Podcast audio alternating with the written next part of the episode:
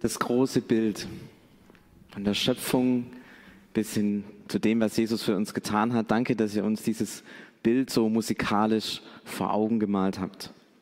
Um das große Bild soll es jetzt auch heute in der Predigt gehen. Das große Bild, was geschieht eigentlich, wenn wir auf Weihnachten zugehen? Was ist eigentlich das Besondere an dieser Weihnachtsgeschichte? In dem Trailer ist es schon kurz angesprochen worden. Stellt euch vor, ihr schaut nur einen kurzen Abschnitt aus dem Herr der Ringe an und ihr versteht überhaupt nichts. Man muss eigentlich alle drei Teile angucken und am besten sogar in den, in der filmisch in der Extended Version oder noch besser tatsächlich richtig mal Tolkien alle drei Bände lesen und ihr werdet merken, was für eine Geschichte. Und ich kann euch sagen, noch besser ist es, alle Bücher von Tolkien zu lesen, denn dann versteht man noch besser diese Geschichte vom Herr der Ringe.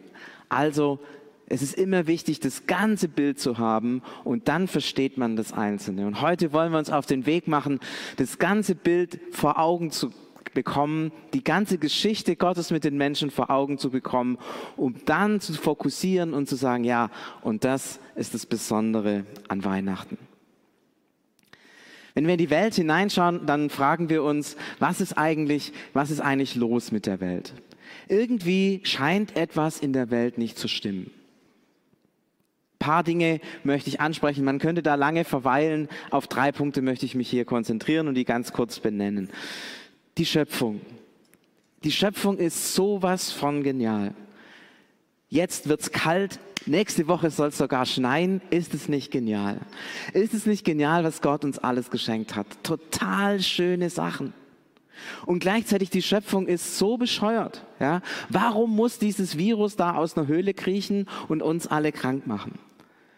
Auf der anderen Seite ist dieses Virus ja auch richtig genial, ja. Also das ist ja, das kann ja nicht denken, das ist, kann keinen Plan machen, das ist ein DNA-Schnipsel, ähm, super klein und verbreitet sich, ich weiß nicht wie viel Millionen aktuell mal in der ganzen Welt.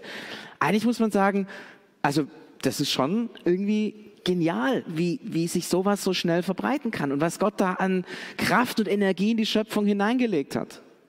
Und auf der anderen Seite für viele Menschen todbringend, zerstörerisch und unendlich gefährlich.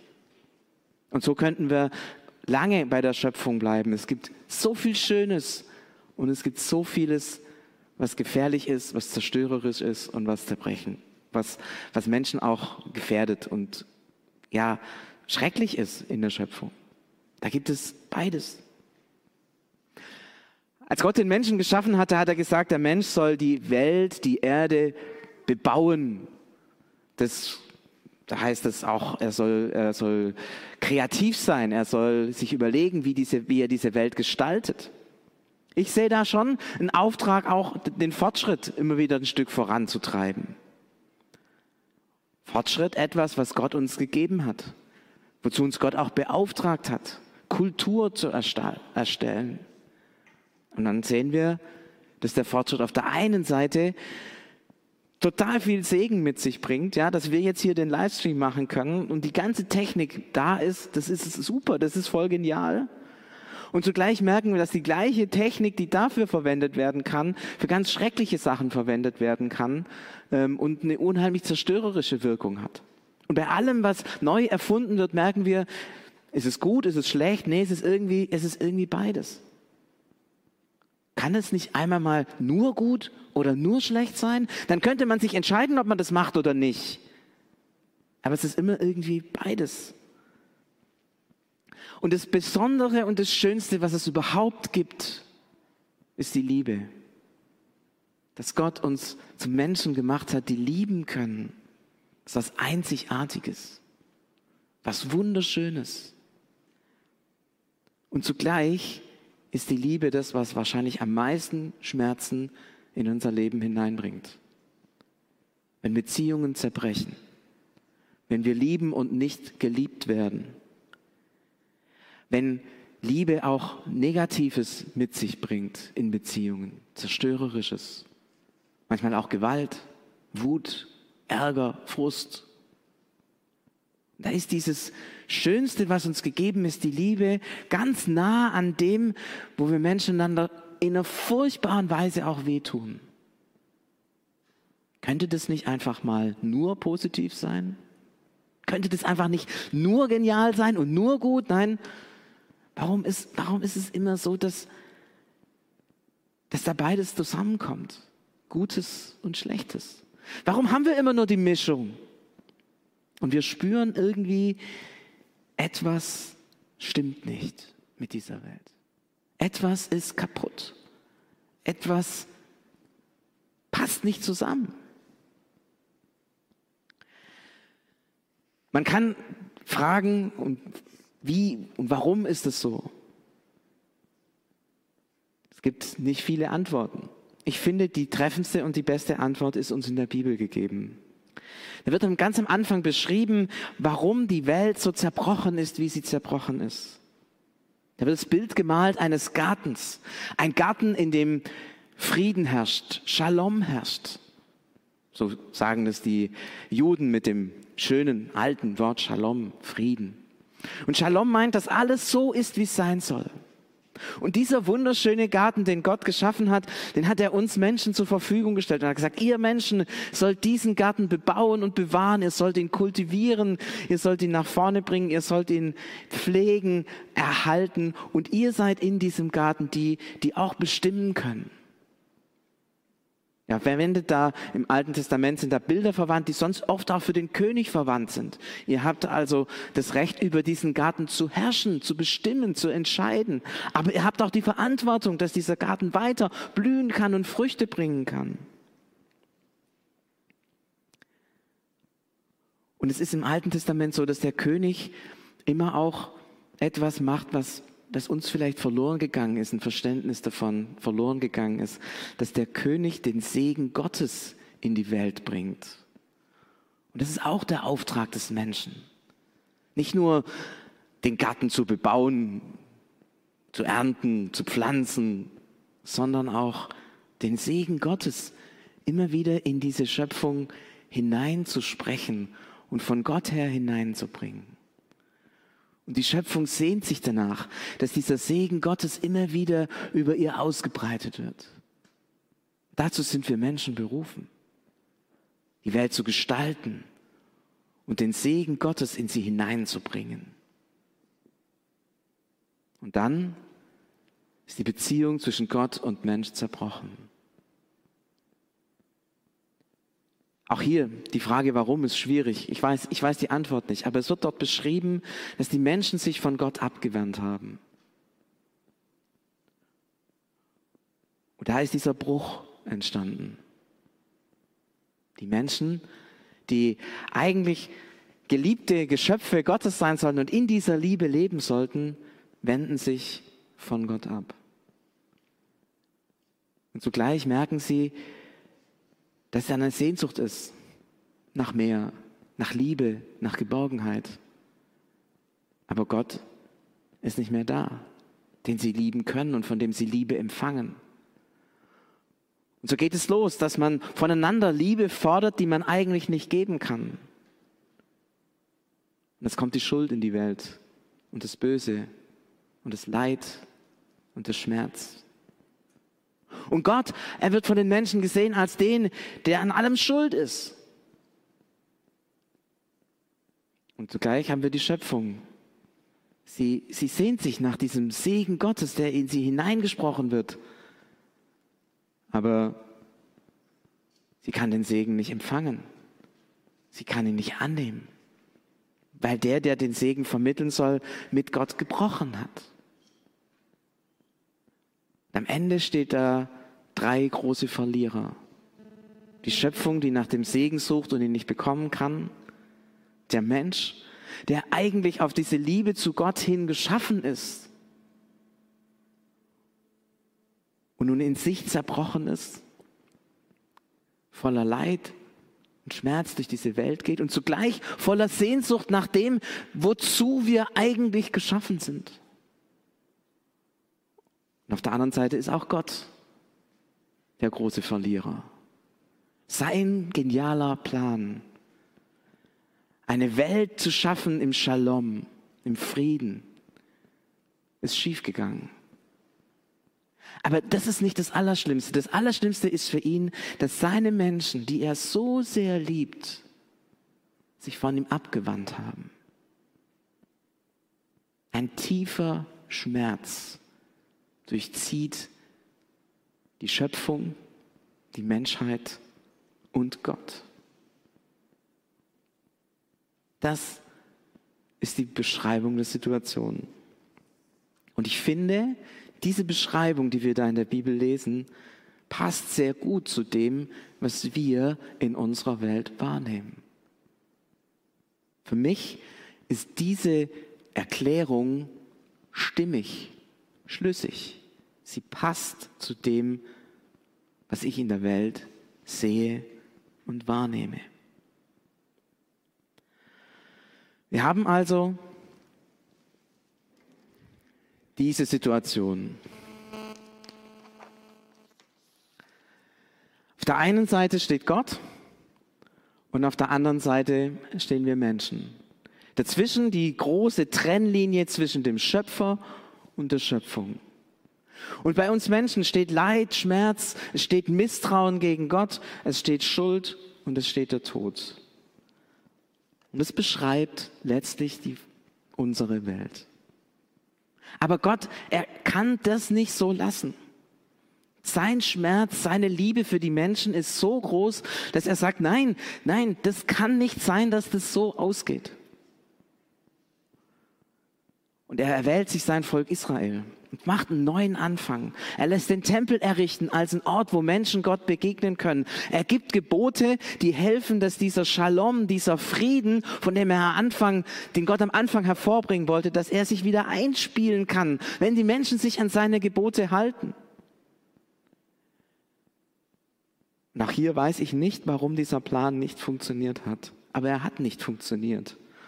Das Misstrauen der Menschen gegenüber Gott war zu groß.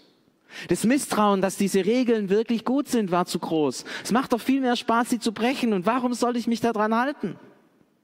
Das Misstrauen, dass da ein guter Gott ist, der mein Leben wirklich hält und prägt, war zu groß. Ich will diesen Gott nicht. Ich will diesen Gesetzgeber nicht. Ich, ich will mein eigenes Leben leben. Und für viele war dann Gott auf einmal kein, kein liebender Vater, der etwas Gutes in die Welt hineinbringen will. Für viele wurde er plötzlich zum Gesetzgeber, zum fernen Gesetzgeber, der mit der Knute alles überwacht, was wir tun. Die guten Gebote, die Gott gegeben hat, sie wurden zu, zu einer Knute, die die Menschen klein halten soll. Dieser Versuch ist nicht gelungen. Die Frage war, die sich Gott gestellt hat, was muss ich tun? Und er hat etwas gesagt, was wir vielleicht selber kennen. Ja, wenn man anderen Leuten sagt, mach mal das oder mach mal das oder mach mal das und sie kriegen es nicht hin, dann denkt man manchmal, dann muss ich es halt selber machen. Kennt ihr das? Dann muss ich es halt selber machen. Und Gott denkt, okay, dann, wenn alles nicht funktioniert, dann muss ich es halt selber machen. Und was macht er?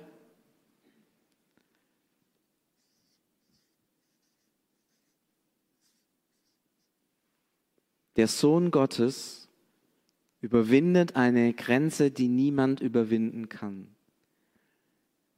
Er, der Schöpfer, wird Geschöpf. Unglaublich.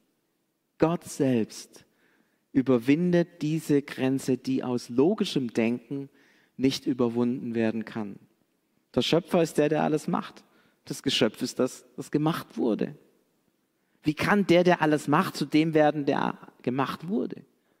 Das geht logisch nicht. Aber Gott tut es. Er überwindet diese Grenze. Und als er in diese Welt hineintritt und diese Grenze überwindet, tritt er hinein in das Leid.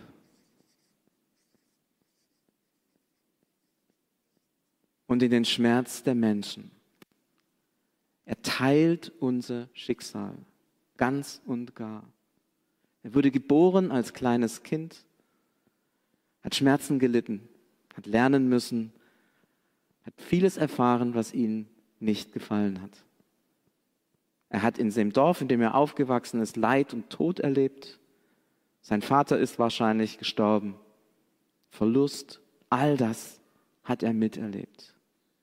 Gott selbst tritt an unsere Seite und sagt, das, was ihr erlebt, das will ich teilen. Das will ich teilen. Aber als der Sohn in die Welt kommt, macht er noch viel mehr. Er erzählt uns, wie Gott wirklich ist. Jesus erzählt so viele Geschichten, wie Gott wirklich ist. Wie ein liebender Vater. Jesus tut so viele Taten der Liebe und Barmherzigkeit, dass die Menschen an Jesus sehen, wer Gott ist. Und dass sie diesen dummen Gedanken, da ist ein böser Gott im Himmel, der meine, mein Leben überwacht und mit der Knute über mich herfällt, der eigentlich nur kontrollieren und bestrafen will, er macht Schluss mit diesem Gottesbild und sagt, nein, nein, nein, der Vater, der Vater, Leute, ich kenne ihn, ich war schon immer mit ihm zusammen. Er ist voller Liebe. Und er ist zerbrochen über dem, was ihr Menschen erlebt. Und deswegen bin ich gekommen, um zu heilen, um Frieden zu bringen, um zu zeigen in meiner Person, wer der Vater wirklich ist.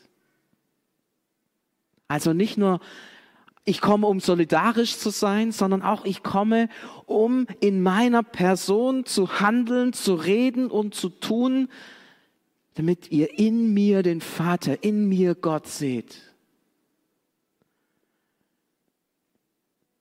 Aber das war noch nicht genug. Selber machen, selber machen, nicht nur selber erklären, nicht nur selber dazukommen, selber machen ist der Punkt gewesen vorher.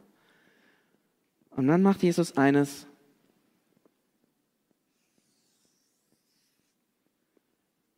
Er verbindet sich mit uns. Der Apostel Paulus schreibt es an ganz vielen Stellen. Wir sind ein Leib. Wir, das meint Jesus und wir. Du und ich, jeder einzelne von uns und Jesus. Wir sind ein Leib. Wir sind miteinander verbunden. Jetzt werdet ihr sagen, was, was bringt es, dass sich Jesus mit uns verbindet? Hm. Ich habe ein kleines Bildchen noch dazu gemalt, nämlich dieses hier. Und ihr werdet den kleinen Unterschied merken. Hier oben hat sich was verändert. Weil Jesus sich mit uns verbindet, kann er mit uns tauschen. Und dann ist er der, der Leid, Schmerz, Schuld, Misstrauen und sogar den Tod bekommt. Und wir dürfen in der Beziehung zum Vater und zum Heiligen Geist leben. Nochmal, er tauscht mit uns nimmt das auf sich, was bei uns zerstört ist, und stellt wieder her, wie er den Menschen gedacht hat. Selber machen. Das hat er gemacht. Und ihr werdet merken, das Ding ist total unlogisch. Das bricht alle Gesetze der Logik, denn jetzt gibt es den Sohn irgendwie zweimal. Weil er ist ja irgendwie noch der Schöpfer. So. Bleibt ja und gleichzeitig ist er Geschöpf und sogar tot. Ja, deswegen musste Jesus auferstehen. Steht vom Tod auf, nimmt seinen Platz wieder ein und wir sind mit ihm verbunden. Das ist die ganze Geschichte. Eine unglaubliche Geschichte. Konzentrieren wir uns auf Weihnachten. Weihnachten ist das, was hier mit Rot steht. Jesus kommt in die Welt. Jesus wird solidarisch mit uns, nimmt Leid und Schmerz von uns auf. Jesus zeigt uns die Liebe des Vaters und Jesus verbindet sich mit uns. Ich freue mich sehr, dass wir heute miteinander Abendmahl feiern können. Denn Abendmahl ist die Geschichte, das im Leben Jesu, was am meisten darauf hindeutet, auf dieses Verbinden. Denn wir erhalten Anteil an Jesus. Er gibt uns Anteil an seinem Leben, wenn wir sein Leib und sein Blut in uns aufnehmen. Er gibt uns Anteil an dem, wer er ist. Da steht dieses Verbinden ganz im Vordergrund. Dieser Jesus hat das getan. Es ist unglaublich. Es ist was etwas Herausragendes. Etwas, was alles bisher Dagewesene sprengt. Alles sprengt, was wir Menschen uns denken oder vorstellen können. Er ist gekommen. Der Schöpfer wird Geschöpf. Ich möchte beten und ihn dafür loben. Jesus Christus, wir danken dir, dass du Mensch geworden bist. Dass du Mensch geworden bist, nicht nur um etwas mit uns zu teilen, nicht nur um uns etwas deutlich zu machen, sondern dass du dich ganz tief mit uns verbunden hast. Ich danke dir, dass dieses Programm, wirklich Mensch zu werden, nicht irgendwie innerlich an dir vorbeiging, sondern dass du es ganz tief angenommen hast. Jesus, wir staunen über diese Liebe, die du zu uns hast. Und wir, wir, wir loben dich. Wir, wir wollen dir danken. Den, den Schöpfer, der Geschöpf wurde. Den Großen, der klein wurde. Den ohne Schmerz, der Schmerz angenommen hat.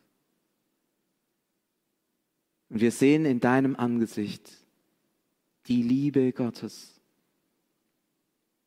Und wir sehen die Erneuerung der Welt in deinem Angesicht, Herr. Wie wunderbar bist du, Jesus. Wie groß, wie herausragend. Dich ehren wir, Herr. Amen.